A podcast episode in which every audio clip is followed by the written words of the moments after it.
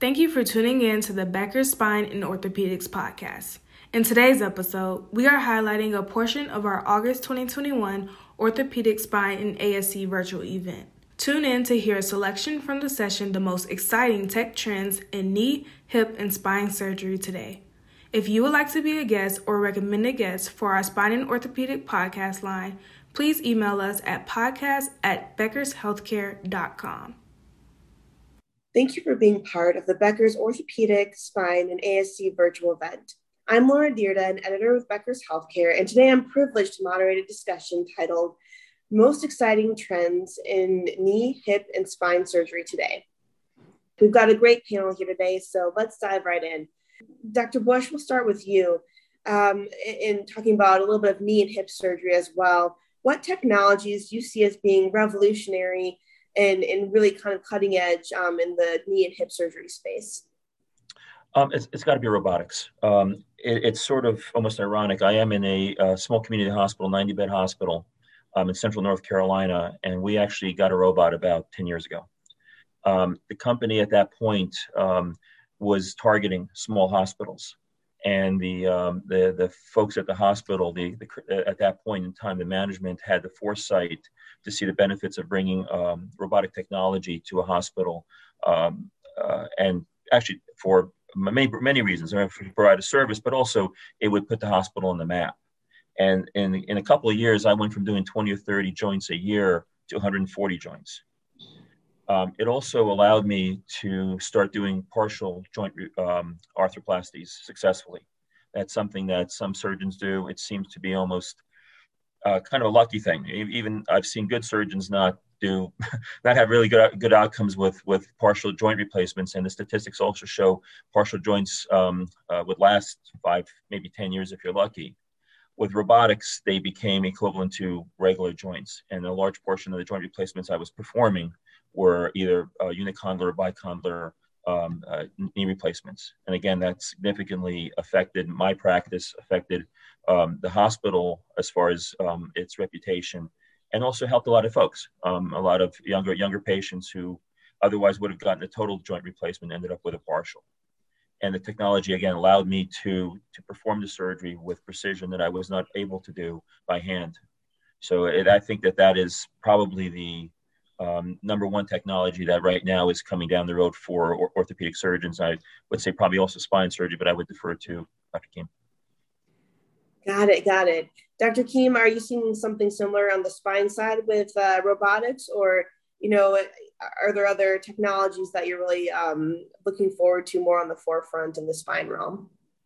Well, Laura, it is exciting time to be a spine surgeon. There are so many exciting uh, development going on here. Robotics is certainly part of it, and uh, navigation, and the AR, VR, augmented reality, and the virtual reality they are all tools to achieve uh, what we are trying to do, and which is basically a minimally invasive spine surgery. And uh, so, uh, you know, I'm sure a lot of people talked about robotics and AR, VR, uh, navigation. So uh, I'd like to talk about the building blocks that can actually achieve to do what I like to do, which is motion preservation and minimally invasive spine surgery and customization of the spine surgery. Got it, got it. So um, more of the minimally invasive motion, motion preservation. Um, you think about, you know, what's uh, coming up in those fields.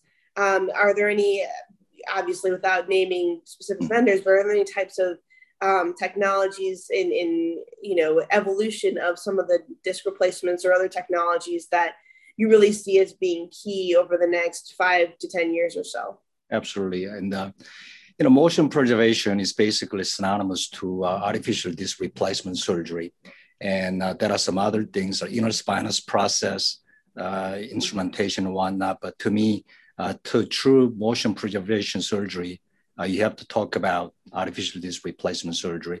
And cervical artificial disc replacement surgery has been very popular. It has been very well received, and many cases are done in my personal practice, I do more cervical artificial disc replacement surgery than a fusion operation, and which is very well received by the patients. Nobody likes to have their neck mm-hmm. fused and have a stiff neck.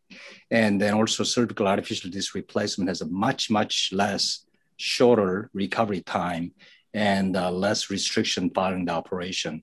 So it has been very good. I think it's going to continuously do well.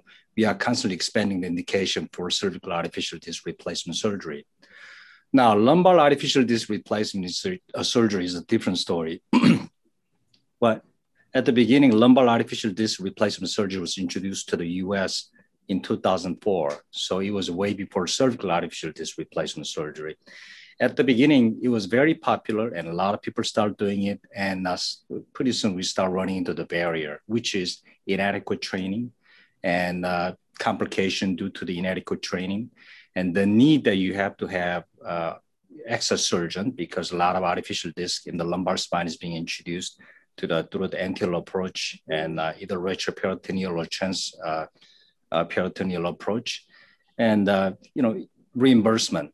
So now that's about to change. Now I understand there's a development that we can put a lumbar artificial disc replacement surgery, either lateral or anterolateral approach, and that's going to be a game changer because a lot of uh, spine surgeons are already proficient with a lateral and anterolateral uh, approach, and uh, you don't need access surgeon to perform the such operation. And everything is done through a very small incision, and it can be done as outpatient in the surgery center. And uh, again, insurance reimbursement is still going to be a barrier, but I think it's a great step forward. Got it, got it. That's really great to hear. And you know, and thinking about the reimbursement side too, Dr. Bush, I, wanted to ask you this um, when you were talking about robotics and mentioning that obviously you've been able to be successful with that and the hospital has really found you know a lot of value in bringing the robot in mm-hmm. i'm thinking especially you know um, whether it's smaller ascs or you know hospitals like yours that that may be looking at this technology and thinking you know surgeons want it and I can see the value of it clinically, but I'm struggling to make the business case for it. Um, how do you kind of square the the reimbursement side, especially since I know robotics aren't necessarily reimbursed more just to use the technology? Yeah, it, it actually is an issue. It's a it's a big issue. I think reimbursement is um, unfortunately driving probably some decisions it shouldn't be driving.